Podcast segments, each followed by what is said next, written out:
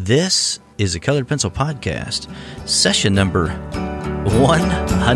That's right, 100. Welcome to Sharpened Artist, a colored pencil podcast where we discuss in detail all things in and around colored pencils and the colored pencil artist. And now, your Lisa Clough and John Middick.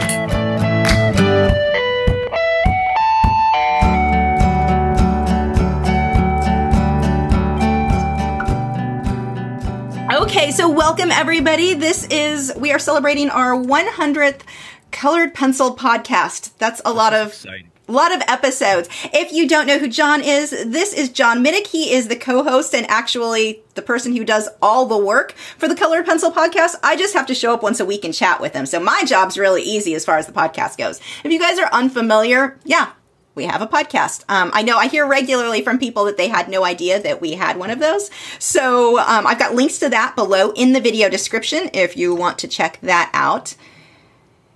And I've got people, Barbara says I'm a noob. That is not incorrect. You'd think I'd know how to do this by now, but I'm working on a different computer, so my audio wasn't even set up on this one. Um, yeah, whoops. Yay, Valerie is here. Valerie is one of our moderators. You can check out her, the link to her channel below in the video description as well. She does really cool wood burnings. So let's go ahead and start answering questions if you guys have any besides why you couldn't hear me. I think that's fixed now. Um, again, highlight with the at Lachri Fine Art so that I can easily see your questions and we will answer that. While I wait for those questions to come in, John, what made you decide to start the Colored Pencil podcast? That seems like a really big project. What made you decide to go that route versus video that a lot of people go to? John, I uh, oh, someone's saying I'm fading. Okay, I'm not sure. My audio? I hope not. All right. So, why did I start the podcast? Uh, all right. I'll try to talk without um, stopping, since we do that a lot on the podcast, and we can start over. Uh, yeah, I'm not sure how this will go.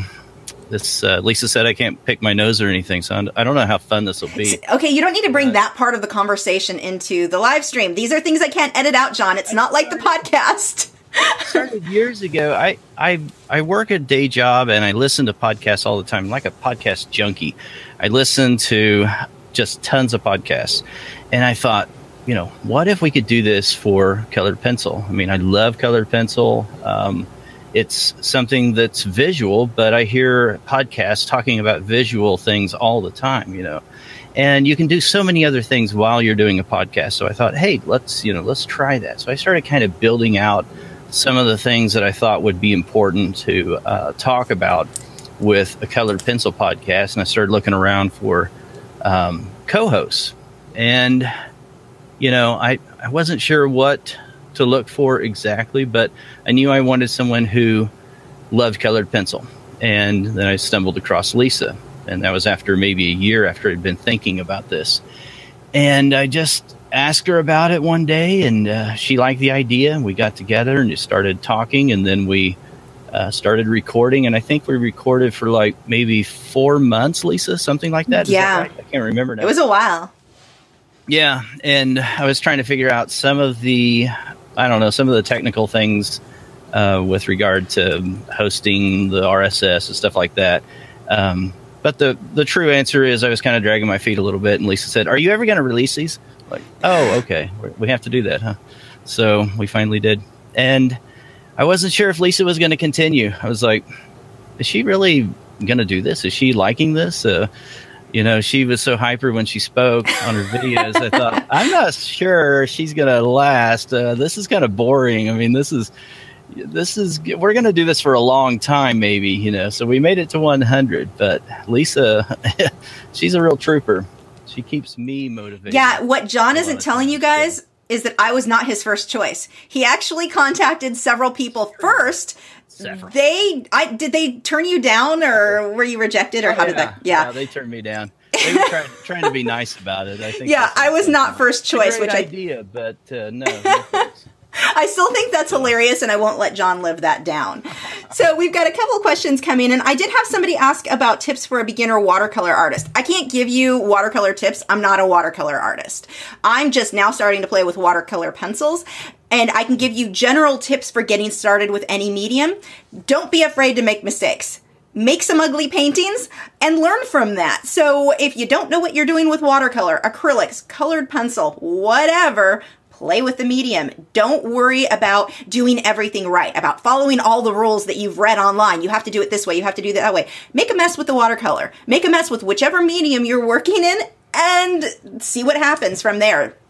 Yeah, that's the best way to learn. Just keep testing on your own and take notes if you need to. Write things down and talk about in your notes what you liked and what you didn't like. We've got a question from Rebecca who says, I'm drawing a red panda at the moment, polychromos, and I always get really angry when I have to draw the whiskers. How do you make nice whiskers with only colored pencils? I'll let you go first, John. I like to reserve the area that I'm uh, wanting to keep white or keep real clean. And so, you know, you can do that a number of ways, but one one simple way you can do that is you can just use white pencil if you're able to see it well enough and you can put the white pencil down. And if you put enough layers on that white pencil and then you go over it lightly um, then you you can erase that back out and you've got the white still there. There's a lot of other ways of doing that as well. You can use masking fluid. There's a lot of different ways of doing it but it's the same thing that color uh, color watercolorists use. And you know you just reserve or preserve rather those areas so that you can um, keep them white and keep them um, from getting contaminated with the other colors that you lay down.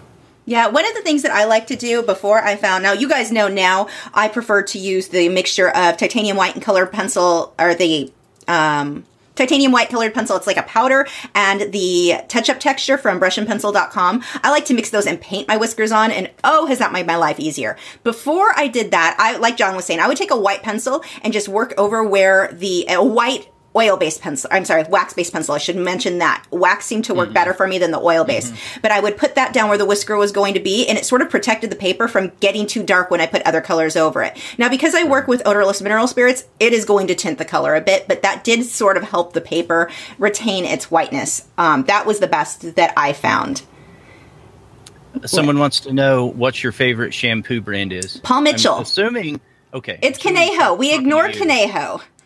Uh, did I not talk to you about this before no, the I'm, live stream? I'm, go- I'm, going to. I'm going to answer every question that Conejo. Oh has. no, you're not, because trust me, he starts getting bad. Okay, oh. Shelly wants to know. Well, he's wanting to know what shampoo I use, probably. Go ahead. All right. Ahead. Um, Shelly wants to know: Can the Grisaille method work in colored pencil?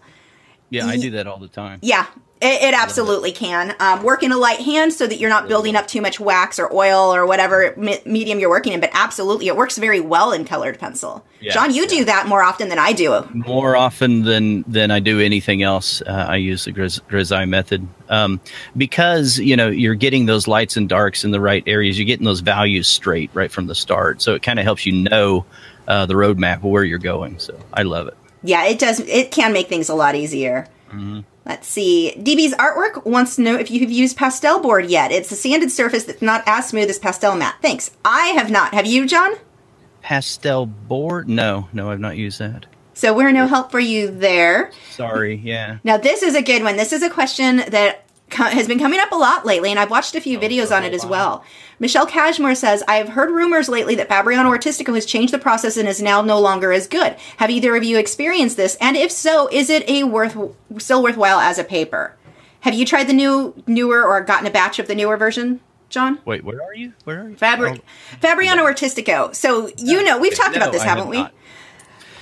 Yeah, no. Uh, I I've only used it a couple of times, so I haven't used anything newer.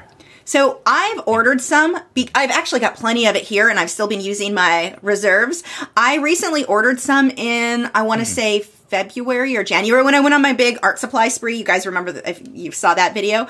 I ordered a pack of 16 by 20 inch of the, the regular Fabriano Artistico Extra White Hot Press 140 pound watercolor paper. Name is way too long. I ordered a batch of that. It's been on back order and about once a week I get a message from Dick Blick saying it's on back order again. It's going to be even longer. Right now it's set to come sometime in May. So I'm pretty sure that's going to be the newer batch being that it's been on back order. I have no idea. I will, I, that'll be one of the first ones I test out though, because I want to let you guys know what results I get. And I'm curious because I can understand where colored or where watercolor artists are having a problem with it, but I'm curious to see if that's still going to be a problem for us with colored pencil because it's it's different than what watercolor artists need. If the surface because I've seen where it kind of lifted, it peeled up. I I've read a lot of complaints about the newer formulation. Um, I've not experienced it yet. Do you know specifically what changed? They i believe they're now printing money or printing something else for the government on their presses. It was something like that. Now i heard all this secondhand. Please do not take what i'm saying as fact. This is just what i've heard people discuss whether or not it's true I don't know. But what I've heard is they're starting to print other, I think it was money or something. I don't know. Something for the government. They started printing on their presses and something changed along the way. And they didn't intend for it to change, but they're kind of in contract now with that. But yeah, when I was at, um, NA, uh, I get this, the, the acronym messed up. NAM, TA, NAP, NAPTA, NAPTA, whatever I went to in Salt Lake City for the art suppliers. I talked to some of them with Fabriano and they're still pushing it as an art paper. Like they weren't trying to say, oh no, this is not important to us anymore. So I don't know. I know they were working with some watercolor artists to figure out what the problem was and try to fi- find a solution, but I don't know if it's affecting colored pencil artists as much as it is watercolor. I've not, I don't have any of it yet, so I, will I'll let you know in May if mine ever gets here. Interesting. But it has been on back order for a long time. Rachel Pierce says, "How do you you pick specific colors for skin tones when using colored pencils?" You want to take that one first, John? Sure. Well, I used uh, a test piece of paper on, of the same type of paper that I'm uh, doing my project on, and then I start with some of the darker values that I want, and then some of the lighter values, and then I try to you know figure out which formulation is going to work the best, and I pay attention to how I'm layering those, and I usually take notes and write down which pencil I laid down first, second, and third, and that sort of thing. But then I'll tell you the other thing about it is when you start uh, putting the skin, um, you know, putting the skin tones down, sometimes you just have to mix it all up, and you just kind of keep having to adjust as you go until it looks right that's kind of what I do. Um, maybe you do something different, Lisa, but I don't. I don't like to be so strict in some kind of formulation usually because sometimes when you're in the middle of the project, maybe uh, you know the hair or something or a shadow got a little darker than what you intended, and so you have to darken up some of the lighter values. So you have to just kind of be a little flexible in your mind and just know that the more you work on it, the better it's going to become because you're going to dedicate enough time and you keep looking and judging the values as you go and as you progress. Yeah, for me, I don't take notes because I'm lazy. Um, it's a great idea. I actually just leave whatever pencils I'm using out in a coffee cup that is chipped so I won't drink out of it. So, it, but it's teal. I can't throw that away. But I keep all of my pencils that I'm working in in the separate coffee cup. And that's just, I know those were the colors I chose. Now, choosing those colors, I've got a few videos here on YouTube you can look up. If you look up Lachri and, uh, believe Photoshop or color matching tools, um, those should pop up. But I use a Photoshop, I use Photoshop and an eyedropper tool to check to see what color things are. Because one of the things, and it always drives me crazy when people are like, these are the colors you always use for a portrait. No, there's there's no such thing. That does not exist. Those are color there may be certain colors you usually use in a portrait, but even right now, if I change my lighting in this room, I will suddenly need blues where I don't need blues now. Or I may need purple where I don't need purple now, just based on the lighting. So you can't say these are the colors you always use. It depends on what light source I'm in, even for one person. Now, factor in the fact that we've got almost an infinite number of different skin tones on people, that's going to play, make a big difference too. And so there are certain colors that I may always choose to use. Usually the flesh, dark flesh, light flesh, all of those are tones like with, um, polychromos that I'm going to use in most, and the caput mortem that I never can pronounce right. But besides that, I use the color matching tool and, and check because the light source that that is cast on the person, that's going to make a huge difference in which colors you choose. So eyedropper tool using either the apps that I show on those videos or Photoshop, that is how I kind of tell, okay, is this more of a greenish tan or is it more of a bluish tan? Is it more kind of closer to orange and yellows? That helps me to see what colors I need. Yeah, that's why I think you should be a little flexible with yourself, even if you do take notes and if you do have some favorite go-to pencil colors that you like. Um, you need to be a little flexible because sometimes it just doesn't look right in the shadows. Maybe you do need more blue, like uh, Lisa you're alluding to. Uh, so yeah, I, I I feel like that you can tell when you look at certain um, art from from different people, uh, colored pencil art in particular, uh, and probably other art. But you can kind of tell when someone has just a formulation that they use every time, and it just starts to look too cookie cutter for me. So um, yeah, I, I just try to keep it a little looser, and uh, you you make corrections as you go. Now, having a knowledge about uh, color and you know having that color theory background and that music playing in the background as you're as you're uh, creating I think helps a lot because you don't have to sit there and think about everything so much. It it's more intuitive at that point. You know what I'm talking about, Lisa? Yeah, the more kinda, you do you something, yeah, you just yeah. grab for it. I don't think about okay, yeah. I need this color, this color, and this color. I just grab them. Okay, that's a brownish. We'll make this work. And if I if you add a color to the paper, you're like, wow, that didn't work at all. Don't freak out. Just layer. Can, Keep yeah. layering. Yeah. But it's something that can be taught. It's a skill. You can learn it. Yeah. So our next question, let's see, we've got one from Julie who says, I have been wondering what it means that Prismacolors aren't light fast. Does that mean they aren't archival? Can I still sell the work that I make with them? Just really like these pencils. So, eh, not all of them are light fast. That is true.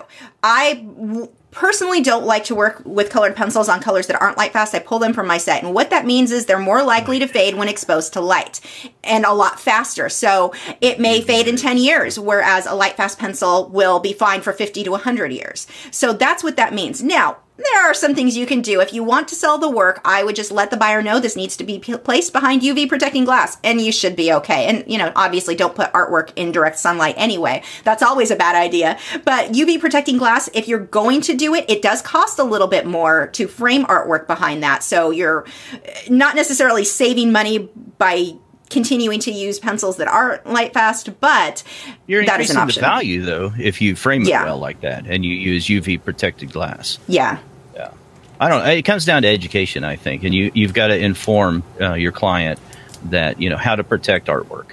Yeah, and it's assuming that people know what you like know. Using fugitive colors, though. Anyway, I don't. I don't like doing it either. I pull them from my set. Yeah, that's what I've done. I don't. I don't feel comfortable doing that. So Jonathan says, "I am now starting on Prismacolors. Do you have any tips and tricks?" Lisa loves Prismacolors. so. I used to. Probably, I actually was a huge fan before. Um, my big tip: odorless mineral spirits. I really like because it helped kind of remove some of the wax buildup, so it allowed me to create more layers. work in very light layers, it does build up wax, wax very. Are we talking about cleaning your ears with cotton swabs or? John, we talked about things not to talk about in the live stream. Oh, okay. This was one of them.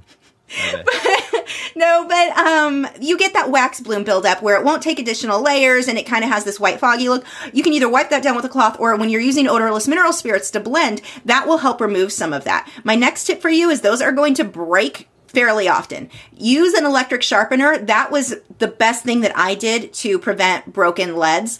Um, I had one by Derwent, and I think they have a new one. I actually just talked to them about sending me the new one so I can review that for you guys. But an electric sharpener really made a difference in how often those leads broke on the Prismacolors. The yeah, the helical uh, type blades for uh, colored pencils, I think, re- work really well. Now with uh, Prismacolor Premier pencils, uh, you do tend to break those probably a little more often, but I think it has more to do with the angle or the the way that it's tapered. And so you're you're going to break a Prismacolor Premier pencil more often than you do other pencils anyway. Uh, another thing, I agree with what Lisa said about the uh, getting rid of the wax bloom. Another thing you can do though is you can just heat up uh, your uh, colored pencil piece once you see wax bloom with a blow dryer or anything like that, a heat gun, whatever, and then spray it, and you'll never see it again. Yeah, and they're yeah, get the fixatives for that. Prismacolor makes one, don't they? Yeah. Yes, they do. So our next question, Mona asks, "What do you think of Holbein artist colored pencils?"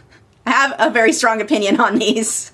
Yeah, Lisa and I uh, just purchased those not too No, long no. ago. No, not Holbein. Wrong pencil. Oh, Hol- no, which one? Holbeins. Holbeins are the ones. Um, I'll go ahead and answer this question Oh, because I know right, that. that's right. Yeah. Okay. So I got it confused. with a different one. no, the Holbeins are. Uh, there are videos, I guess, going around telling people this is the best pencil ever, and everybody's coming to me. I get I questions all the time. Why? You know, these are. I heard these are the best pencils ever. Can you review them? No.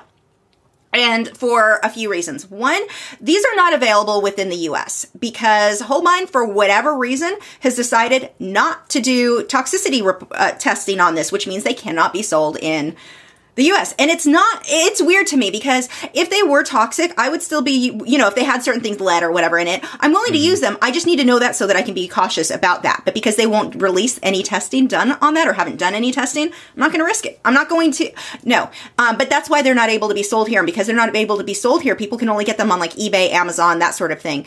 And they are not available open stock. So let's say you love the pencils. Which pencils you, you look at your own colored pencils that you currently have. How many of those pencils do you have to replace on a regular basis? You do that with Holbein, you now have to buy a whole set to replace that color. Those sets about $350. So they're grossly overpriced for colored pencil. I mean, the Caran d'Ache Luminance are expensive. Those are what running about I want to say they were 215 to I'm getting I don't remember they changed it. They dropped the price yeah. recently for a set of 76. So yeah, those are expensive. However, they've done all necessary testing. We know the toxicity report and we know that they are completely light fast. That's worth it to me. Longer, typically. yeah, I yeah. think. So that's going to be worth it to me. Holbein, Right. we don't know if they're light fast. All they tell you is that they are. I don't know that I trust the, their testing because they won't test. Give me the toxicity report. I don't know. They've been kind of shady about releasing a lot of information. That does not make me comfortable on an item that costs $350 and that I can't get open stock. And when I say open stock, I mean you can't buy an individual pencil. You, you're only able to get the full sets through like eBay or Amazon because you can't get them from Dick Blick or somewhere that is licensed to sell colored pencils. That's an issue for me. Now, if they change that, if they do the toxicity report, if they are available open stock, I would love to try them. I, I use Holbein airbrush paints and love those. So it's not that I'm like, I hate the company or anything. I just won't spend $350 on a set that I can't replace individual pencils. And the other thing is that I have talked to artists who I strongly, um, uh, I want to say recommend. That's not the word. Respect. That's the word I'm looking for. That I really respect. And they have tried these pencils and said they're really not any different than polychromos. In which case, why in the world would I spend $350 on a set of pencils that I can't replace individually, that I don't have toxicity reports on, that I don't know in that case if I trust their light fast results? Those things are just, there's too many negatives to me, uh, and that's why I won't personally use them until they fix these problems. Any opinions, John? No, not really. I mean, there's no reason to, to purchase them, um, especially if they're uh, very similar to the Polychromos pencils. So I can get those in open stock, even in the store. So Yeah. I don't. Yeah. Well, I can't in the store. I'm jealous of you on that one. I have to order mine online, but I can get them open stock. right, right. Dustin says, What kind of paper can be used for watercolored pencils? I'm using a sketchbook that I can easily find in bookstores. So it depends on what re- results you want. Yeah. Eh, They. They all work with watercolor pencils. Right. I'm using probably Right. one of the worst right now. It's almost like drawing on a rock. It's a rough paper. It still works. I, it just depends on what you want. Any Uh, no, I mean, yeah, you're.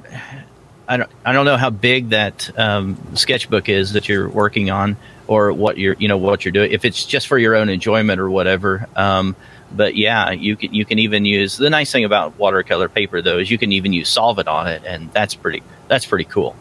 Um, but yeah, I mean, you can use oil based, wax based, uh, or watercolor pencils, whatever you want to use on it. Typically, um, and you're not going to have a lot of buckling with that good paper like that. yeah. Uh, I'm looking for some questions. We've got here. Unmasked Art wants to know if we ever have guests on the show. We do. Are you volunteering, Will? Because you would be a good guest. I would be interested in, in talking to you on the show. Would he? Okay. Yeah. See, l- let me speak to that for just a moment. I guess. Um, yeah, we we we have had guests on the show in the past, and we will in the future. Uh, it's a lot of work to get a guest on the show. uh, their scheduling. Um, there's you know making sure they have the right equipment, making sure you know they can uh, be heard, we can hear them, um, that kind of thing. There's there's a lot of logistics that go along with it, and then um, not everyone is as technically savvy as um, as some, and so sometimes I have to do a little bit of uh, hand holding uh, to get someone up to speed so that they're able to uh, join us on the podcast. Um, so there is just a lot of work, and we will have more in the future. I'm just extremely busy with my day job right now, and I don't get home uh, until usually after seven, sometimes after eight o'clock at night, and so I'm never home. Um, so it's it's kind of tough uh, right now because of that. There's a lot of things going on at work uh, that I have to be there in my day job. So we will have more guests on, and uh, I love hearing guests on podcasts myself, and I, I like to hear what other people do with colored pencil. I think it's exciting, especially when those techniques differ from my own. So that's something that uh, we will do more of. We've got Tabis- Tabisco, Tabisco, Tabisco, I'm not saying that right, says, most paper you use aren't available in my country. The only paper I can get is art I don't know how to say that word. Arches, arcs. How do you say that word? I don't. I don't even know. Uh, Arches. Trying to watercolor this. paper. Can I use? Yeah, I think I know. Can I use that as long as it's hot press? A lot of people love that paper. Um, absolutely, you can use that. You may get slightly different results, but I do know that it's known to be a quality paper that a lot of artists love. So absolutely. Mm-hmm, mm-hmm. Yeah, and yeah, when you I can't have, find. I'm sorry. Uh, I have used that before, and I use the smooth. It's a very smooth surface. The pad that that I have, the uh, uh, the one that I have, but I'm not sure if that's the exact finish that you have on that pad that you're using that you're referring to. But yeah, you can absolutely do uh, anything that you could with probably Stonehenge on that pad. And I would recommend if you can't find the same paper that I'm using, the same supplies, there's going to be alternatives for you. Test them out. Test out some different papers. And the thing is, just because I like a paper, it doesn't mean it's going to be your fa- favorite paper. So I think it's worth, no matter what, trying out what's available to you. Just make sure that it's archival, that it's acid free. Right. So we have Courtney says, I can't seem to get OMS to work right after multiple layers. I know we're supposed to use less and less, but I still make a blotchy mess. Advice. Um, the type of brush you're using, the way that you're holding the brush, how much pressure you're adding. There's so many different things that come into play, and I would say just keep practicing. If you want to send pictures, you could post to our art groups some pictures of the problems that you're having. But one of the things that I do, the I use a tack bristled filbert brush, and I will dry it off as much as possible when I get to those last layers where you start to get where it's very blotchy.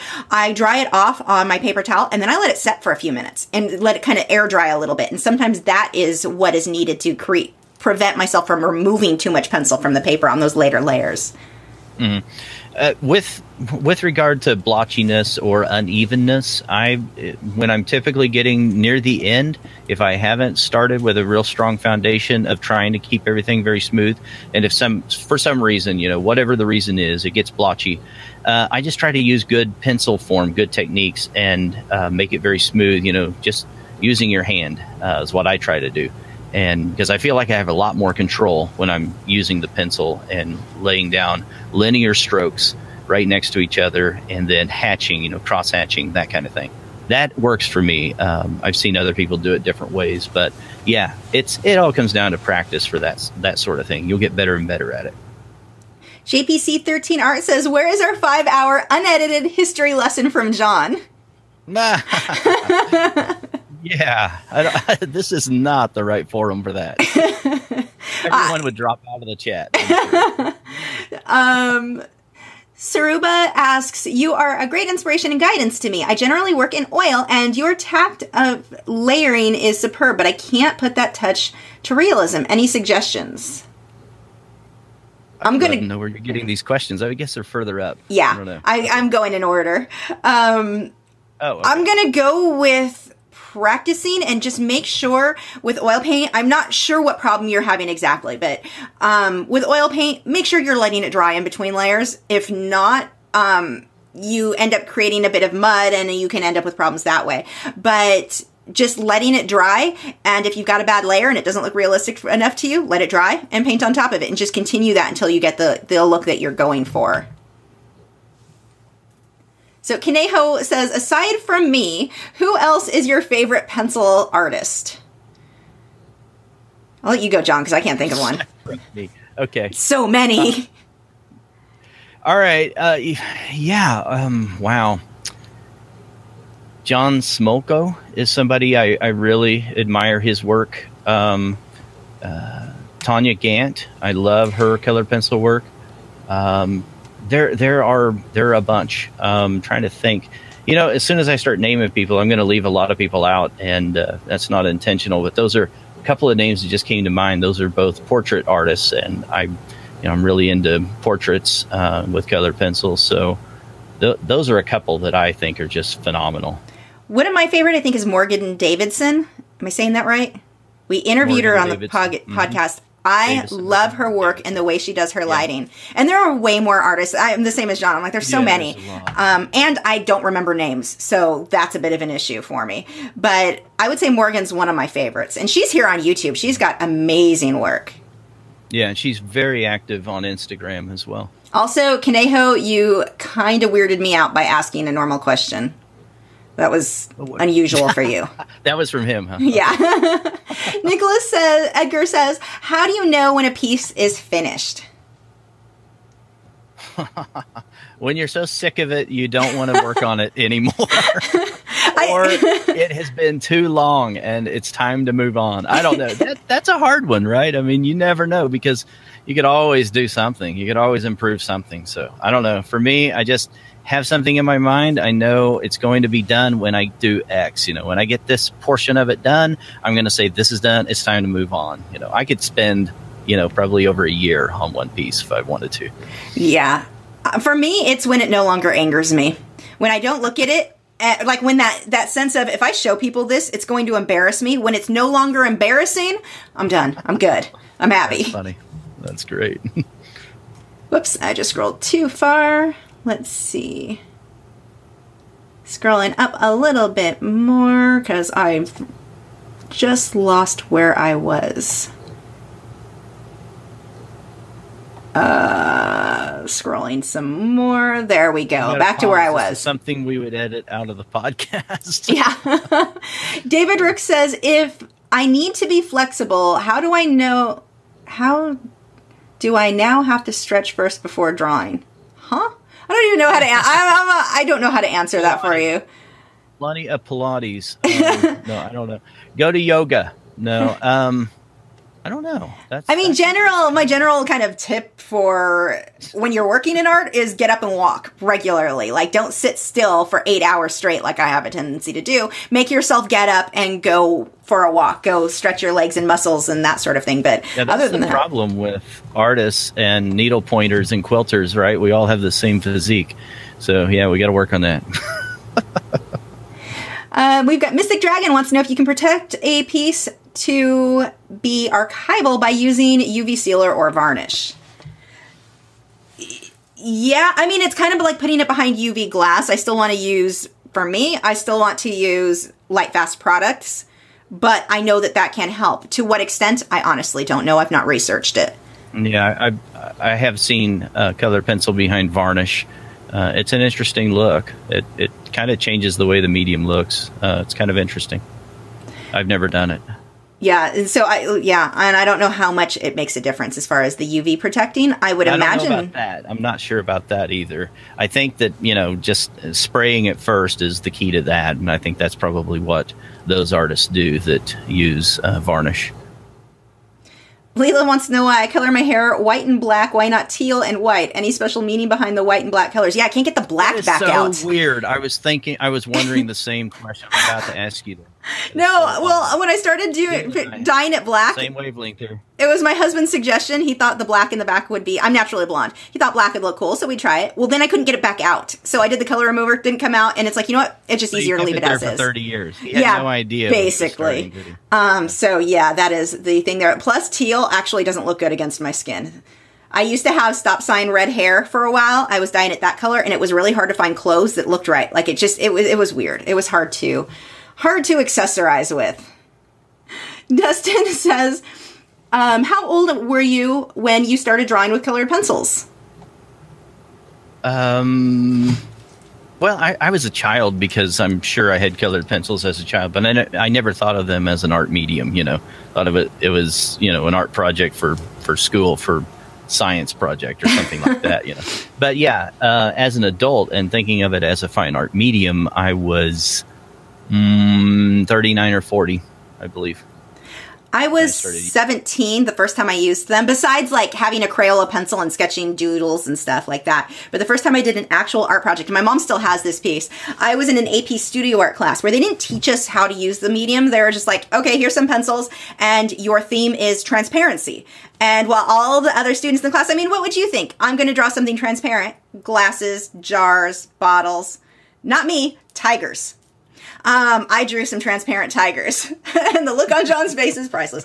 Um, that's just where my mind went. I didn't like still life. I liked animals, so I drew transparent tigers as my very first like complete colored pencil piece. And I was about, I want to say I was 17 at the time.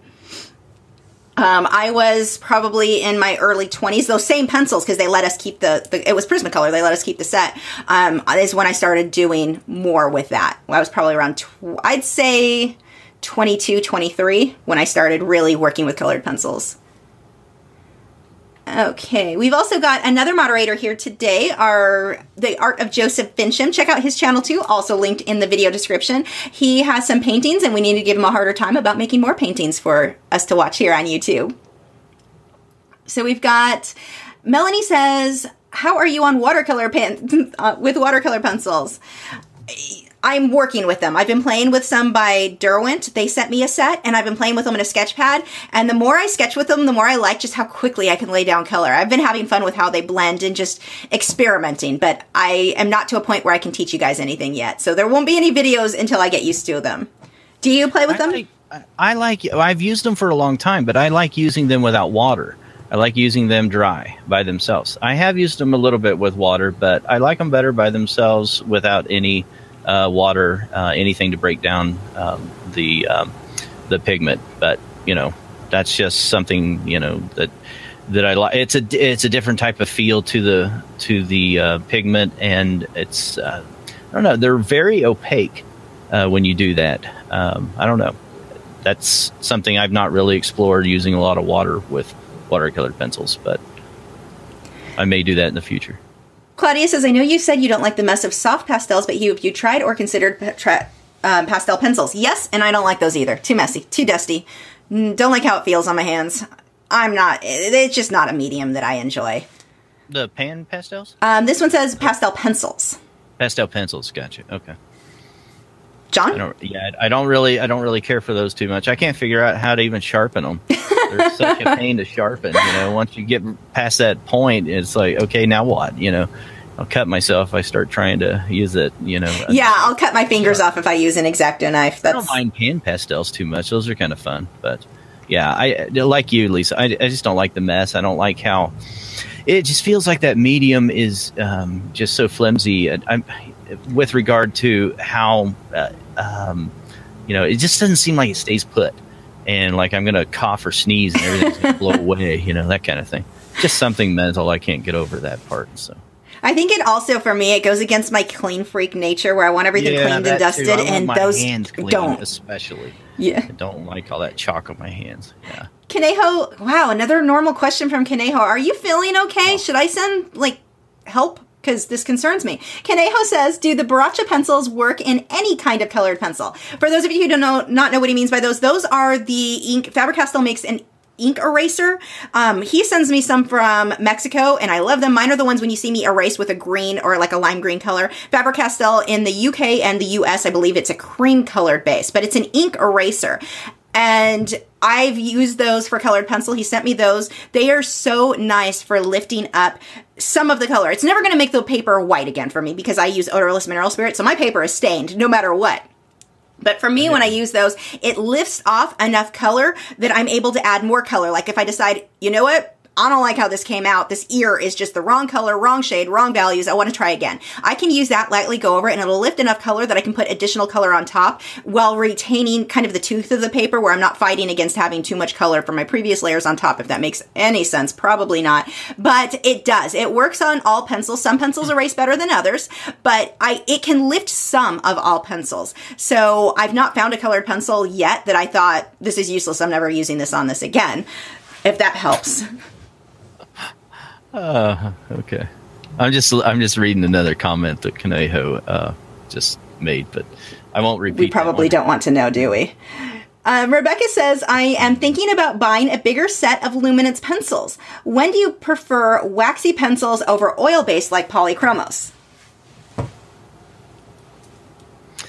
to me, the, um, you can mix them all together. So um, I I sort of prefer uh, with portraits the wax based pencils, luminance pencils. Uh, most of the time, if I want tight details, then I like polychromos, uh, and I also like uh, the Verithin pencils by uh, Prismacolor uh, for tight details. Um, but you know, you you it doesn't really matter. You can use either one. They layer with each other quite nicely. So um, I just think that the wax um, they they sort of have they kind of have a skin type of texture to them. I feel like, especially using Stonehenge, I like the way that looks. Yeah, I'm pretty much the same, except for the Prismacolor Verithins. I have always hated those, even when I love Prismacolor. I cannot, they do not, just the way that I layer, oh, they are not an effective pencil for me. They don't, don't work with my hater. techniques. Huh? Don't be a hater. but yeah, I'm the same. Portraits, anything where I want really smooth, smooth blending, I like the poly, the oil base. So the, I'm sorry, the wax based. So in that case, the luminance would be my choice. If I'm doing like animal fur, more often than not, I reach for my polychromos where I'm getting that smaller detail type thing. So yeah, very similar to to John well. on that. Oh, someone's mowing outside. Nice timing.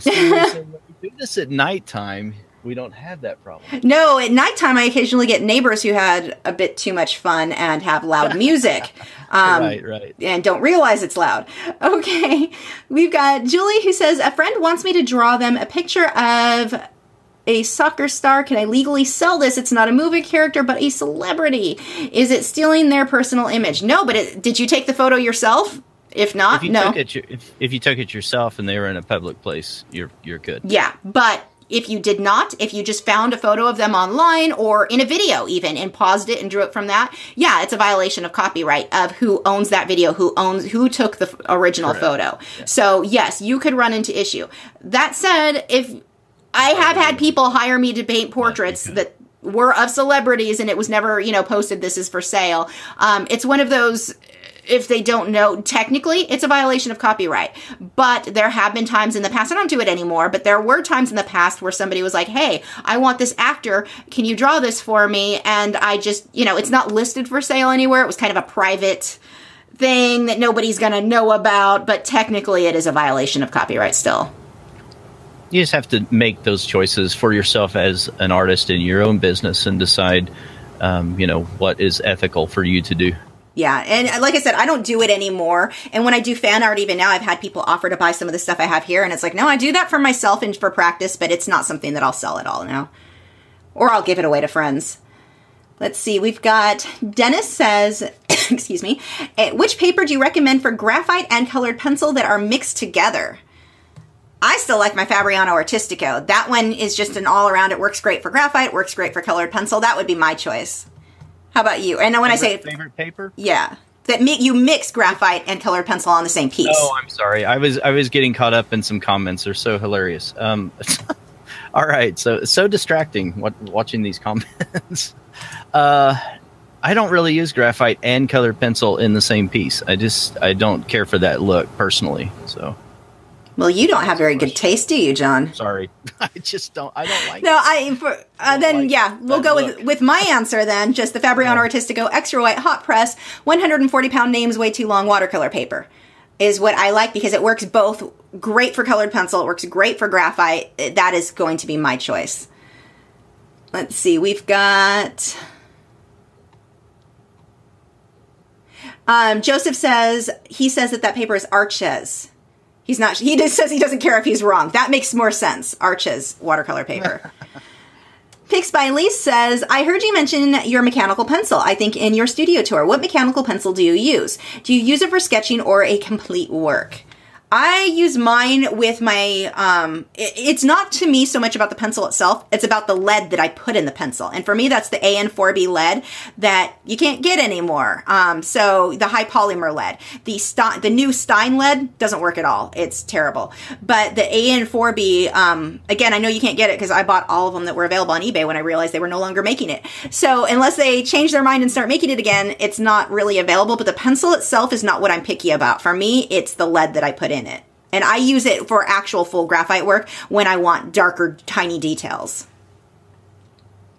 Any any input on that, John? Do you use mechanical No, I pencils? don't- I, don't use mechanical pencils. I use with graphite. I use Graphwood uh, by Caran d'Ache. I love those pencils. I've tried others. Those, those are my favorite. Okay, we've got Michelle says, "How do you decide on podcast topics? 100 episodes is a lot of subject, not even cu- including Q and A and interviewed episodes." John It's- does this, so I'm going to leave this to you. I don't always do it. You you come up with ideas too, and we've collaborated a lot, especially in the beginning on topics. Um, but yeah, it's it's tough sometimes, right, Lisa? Um, I'll be honest. Sometimes we're like, "What are we talking about tonight?" and then we figure something out, and then we jot down some notes, and and we start talking and recording. There Um, few but- ways too. I mean, for me, I just go through my old videos and say, "Hey, can we turn this into a podcast and talk longer?" Because the old videos are like three or four minutes.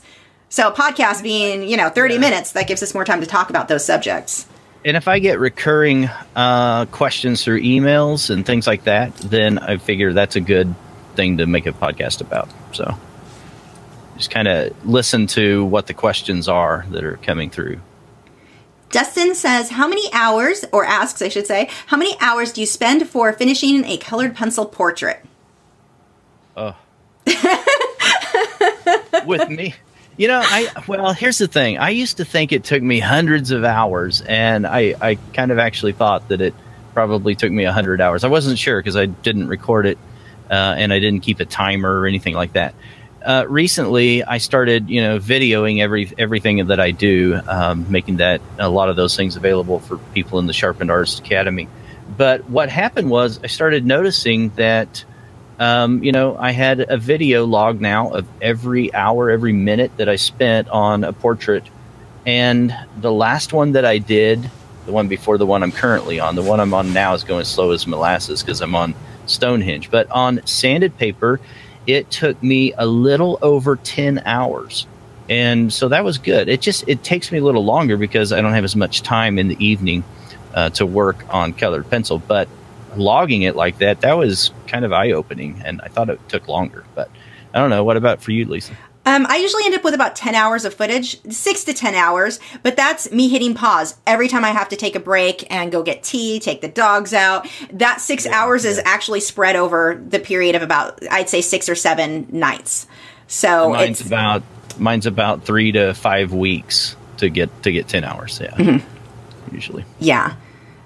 oh, I got a proposal here from your friend. All right.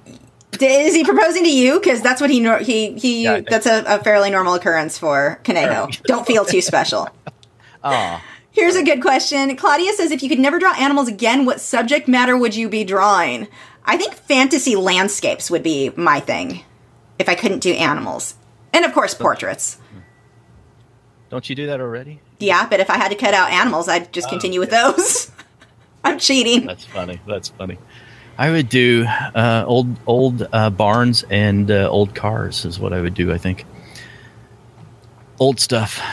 And my thing just scrolled down too fast. Every once in a while, the chat will screw, like freak out and just jump like crazy, and I lose my place. A lot of drama going on over here in the chat. I love it. Do go ahead and share what the drama is while I find where we were.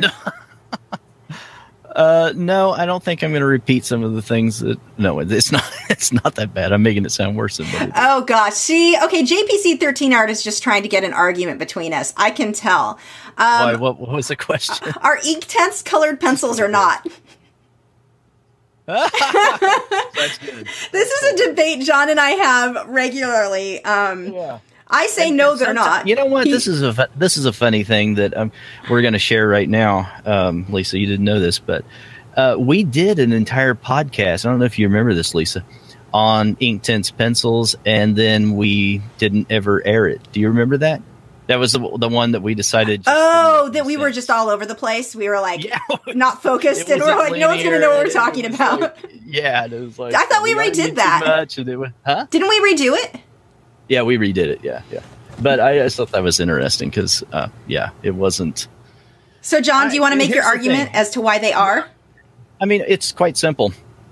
Yeah, they're colored pencils. Um, anything, I, I agree with the definition that the CPSA gives, the Colored Pencil Society of America, that uh, it can be, you know, the pencil can be laid down on um, the surface and cannot be blown off or brushed off easily like pastels or, um, you know, or like um, oh, some of those chalks and charcoal and things like that. So that's the reason why uh, they accept Inktense as a colored pencil. They accept watercolor uh, as a colored pencil. And so I like that definition. It kind of fits everything in this broad category, and you don't have to get hung up on a lot of uh, unnecessary details. Now, are they characteristically the same in their formulation of the pigment and the binders and everything else? Well, no, obviously they're not. There's something a little bit different, a little bit of a hybrid there. So that's fine. It's kind of a marketing speak, though, when they start talking about how it's a soluble ink and all this stuff. That's fine. Yeah, they have some other characteristics and properties that make them uh, slightly different than other oil or wax based colored pencils. But I don't think it's anything to get riled up about or. Uh, I don't think it rules them out as being a colored pencil either. So that's just my opinion. I say they're not. I say they are a, a water soluble ink. Um, which is what they are. I mean, if I complete, let's say my red panda, it's done in Inktense. I'm not going to hang that in a gallery and list it as colored pencil. I'm going to list it as Inktense. The fact that I am, I'm going to make that distinction to me Nobody tells me they're not colored pencil. when you, when you say that, huh? unless they're an artist. Well, that's what medium it is, though. It's not colored pencil. It's Inktense. Unless you're an artist, though. So I should client I should lie to the customer and, and them about it's a colored pencil because it can't be blown off and blah blah blah. You know, then they say, okay, it's a colored pencil. You know, Eh. I don't know. I don't think it's that big a deal. It's fine if that's what you know someone chooses to um, uh, do and discuss them in that way. I think that's fine, but you know, I think it can also be considered, you know, a colored pencil because of that classic definition that that you can go with. Except that John's wrong. They're water soluble ink. Moving on. Um, um, yeah, JPC 13 Art was just trying to start crap because he knows that we. This is like an ongoing. We've had some funny debates about that that got really Right. funny. Okay, um, let's see. Scrolling a little bit more. Barbara Loveless says I can get the black out, use a color stripper on my hair. I did. And I got the black out and it turned it all orange. Great. Now I'm going to dye brown on top of it to neutralize it, which is what I did. I've done that before with other colors. I put the brown on top of it. It turned black again. And it was a light brown that I put on top. I don't know. At that point, I was like, I'm just done. I'm leaving it alone. Okay. Um, that's back to the hair color question from earlier. Sarka says, I'm really into surrealism, but I'm not that experienced in it. I always have someone, often my parents, telling me I should stick to realism, as that's what I'm good at. Any advice?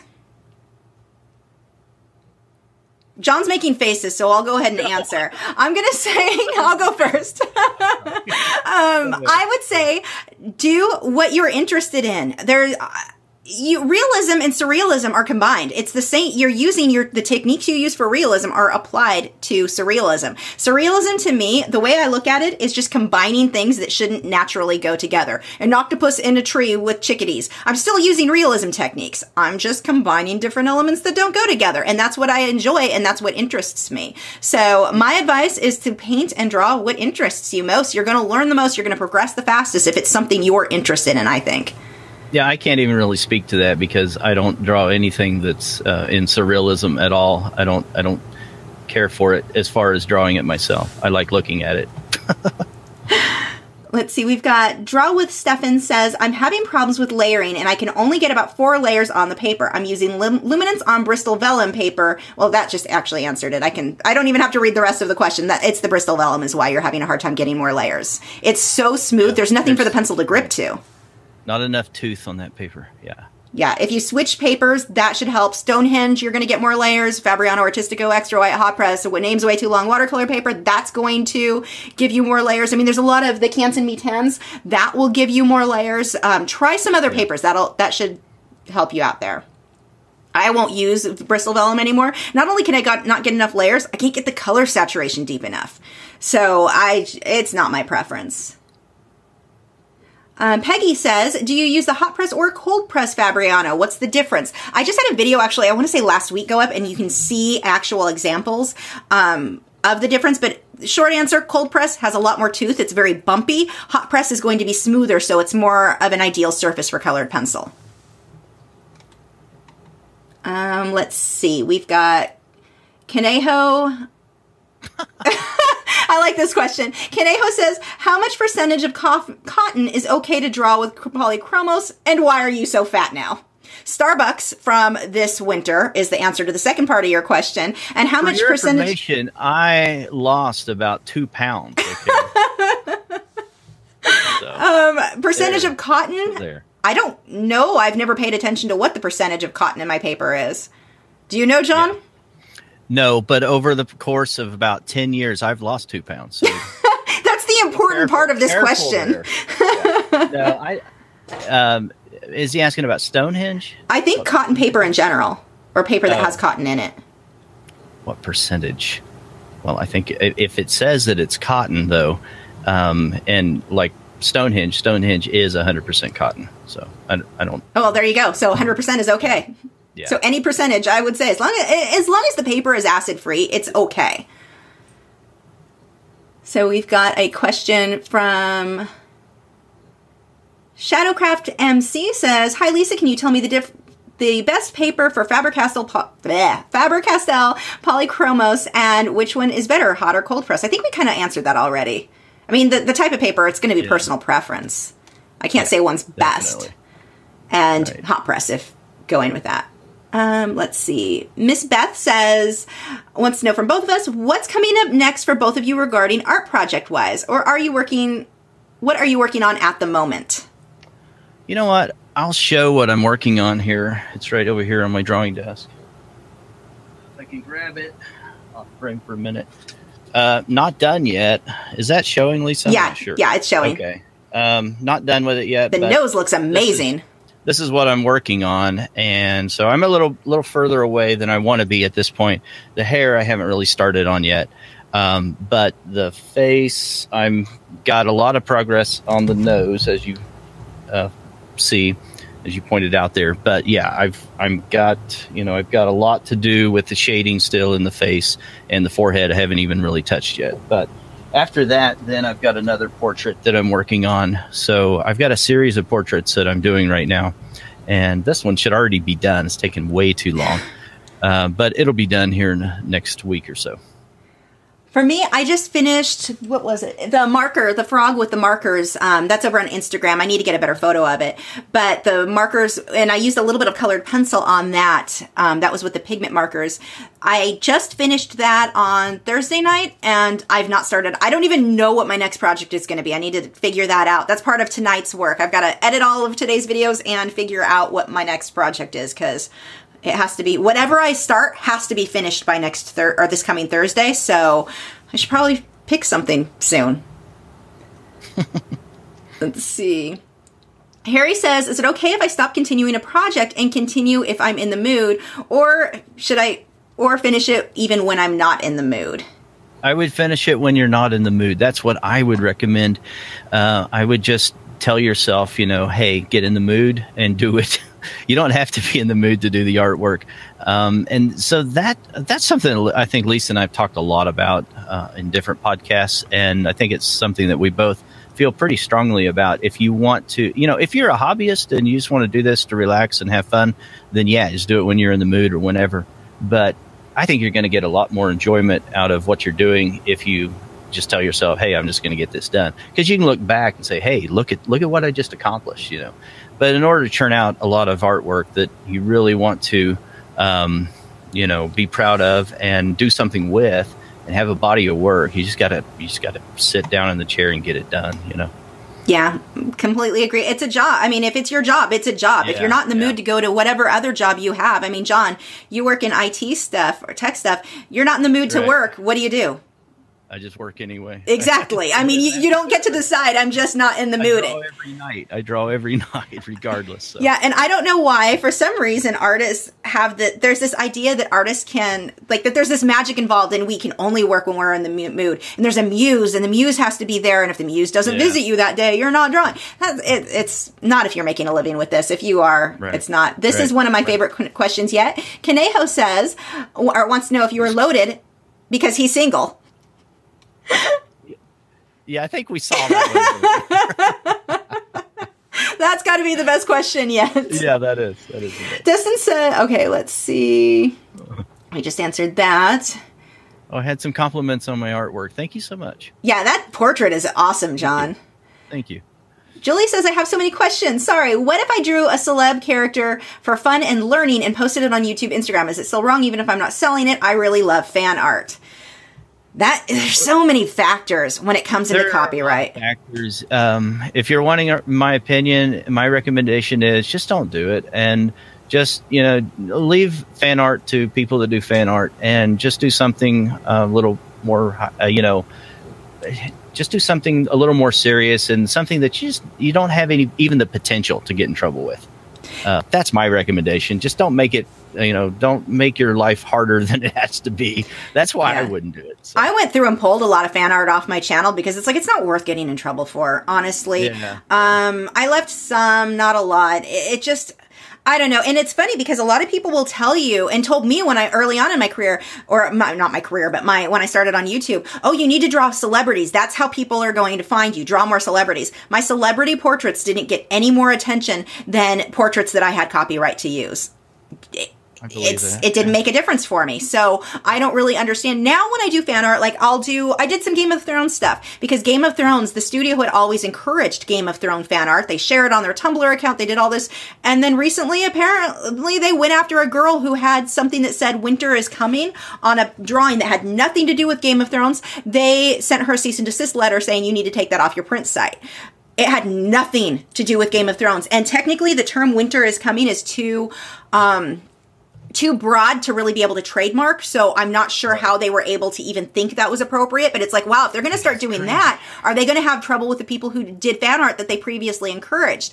And so, and they have the right to do it. I- mean, if, even if they told me once, yeah, sure, go ahead and do fan art, and then they decide later on, no, I don't want anyone to do fan art, they can come after me up for the stuff I've done because they hold the co- now. If they give me gave me actual written permission individually, that's different. But if they were encouraging everyone to do fan art and then stop, that could, I don't even want to deal with the legal ramifications with it, and it's just Yeah. easier not to. And so there are a few things that I'll still do for myself, like Murloc paintings. I want a painting of a Murloc from World of Warcraft because I'm a crazy person and I think that needs to live in my living room. So I am going to do that and I'll post it in Warcraft. Blizzard has been okay with fan art up till now. Whether or not that ends up being pulled, I won't monetize it. The video will not be monetized. I'll share it, but I won't, you know, I don't want to make a profit off of it because that tends to be when they start having issues.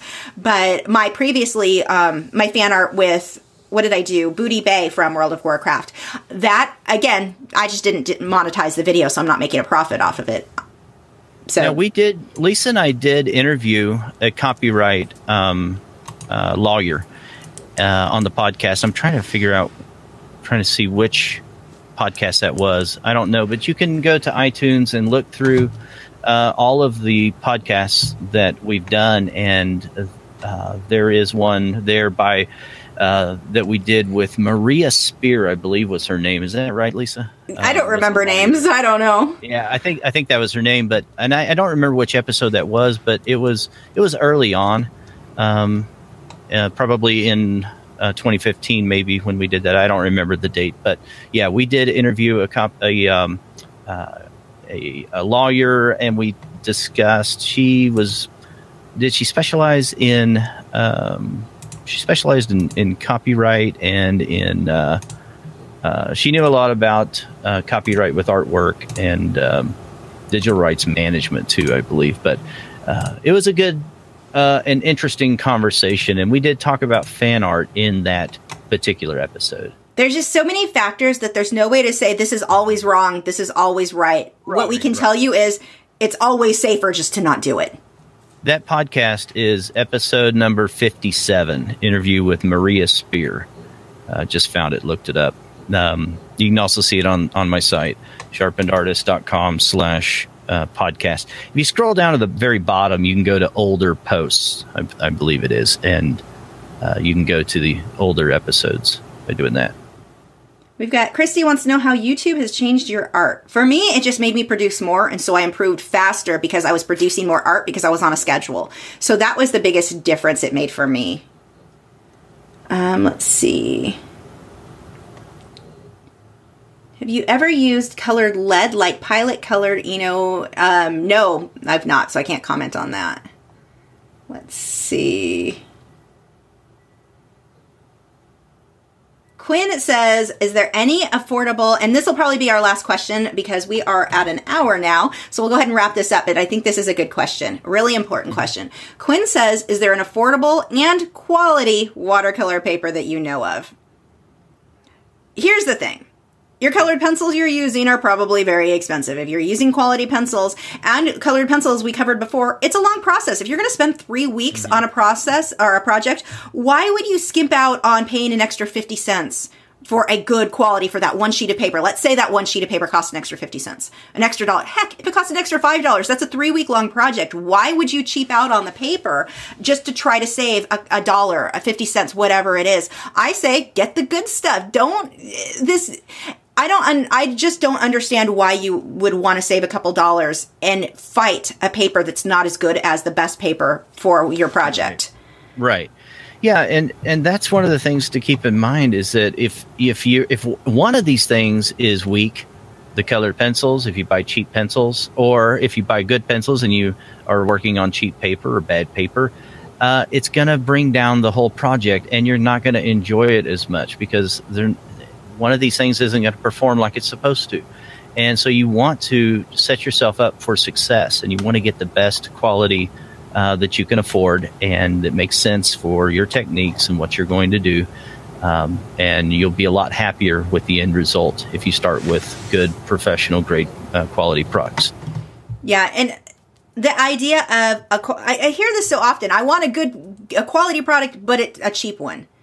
Yeah, those two terms don't exist, yeah really. they, they don't yeah. mesh those aren't yeah. really a thing and really i just don't think the paper's that expensive i mean the it most ex- i'll spend what five six dollars on a big 22 by 30 inch sheet of fabriano artistico i cut it into four pieces so five dollars for four pieces each sheet is only mm. a mm-hmm. couple of dollars am i re- why would i cheap right. out and try to get go cheaper than that when that piece well, that single piece lasts so long yeah, and it's the same thing that uh, people, uh, the same excuse people give for not buying uh, luminance pencils. Typically, you know, they're, they're way too expensive. Like they're really not, though. Um, they last longer typically, and they're so much more enjoyable whenever yeah. you. And here's the thing: uh, are using them. I get doing the starving artist thing. I did it for so long get a handful of what you can afford. So let's say you want to start with colored pen, or uh, I usually use acrylic as the example for this. Start. You want to start with acrylics, but you can't afford all the supplies. Get a tube of like Liquitex Basics Black, of Mars Black, a tube of titanium white, and just do black and white paintings until you get the hang of that. If that's all you can afford, that's fine. You're going to learn a ton from that. Much more so than getting a cheap set of Reeves or one of the other crappy brands, getting a cheap set of their acrylics that don't layer right, they don't blend right, they don't do what you want them to do. You're not going to learn as much from having all those colors as you will just a tube of good black and white. Same thing with colored pencils, just get a handful you paper um get a single sheet of fabriano and cut it down into size well you'll want to do more just because of the cost of shipping and all that but i mean save up get the decent paper and then cut it down to the size that you want that will be fine now i will say when i started with colored pencil i worked with i want to say it was a medium paper it's strathmore one of their papers that I got at Michael's.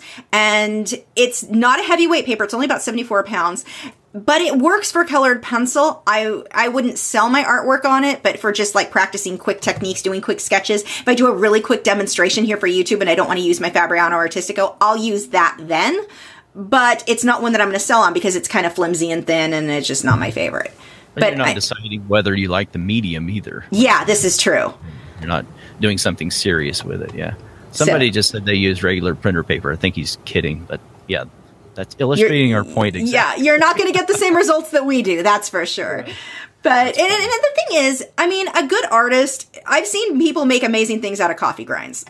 So people, oh, I'll see well, people yeah. use I mean, bad supplies and go, "Oh, but this person did that." Yeah, but a good the photographer ma- can also use a flip phone, you know. Yeah, but imagine what they can do with like, proper yeah, supplies. right. Yeah, it's the same thing. Yeah, exactly. Yeah, how Vladimir says, how far can one go with printer paper? For me, um, I, it goes as far as cutting the address label off of it and sticking it on the box I'm shipping, and that's what I use printer paper for. that's as far as it can go. It, it's not not one I would recommend. That's for sure. Yeah. But I want to go ahead and wrap this up. We are now at 311, so we've been doing this for a little over an hour here. Thank you for joining us. Thank you, John, for joining for the podcast and braving the camera. Oh, yeah, this is this was fun. This was a lot of fun. Yeah. Yeah, and I want to thank our moderators, Joseph Fincham and Valerie. Check out their channels. The links to both of those are below in the video description, as are the links of where you can find the Colored Pencil podcast. If you've not been listening to it, there's 100 episodes. Well, what, 99 now? There are a lot of episodes you can go back and listen to if you want something to listen to while you're painting or drawing. You can listen to John and I argue about things. Um, so that it is it. Thank you again, guys, for joining us, and we will see you. Well, I don't know. Um, John and I will have to talk about possibly doing this before. Otherwise, we'll see you or talk to you on Monday for the next podcast. Bye. Bye, guys. Thanks a bunch. Thanks for listening to this week's episode. All the show notes can be found at www.sharpenedartist.com.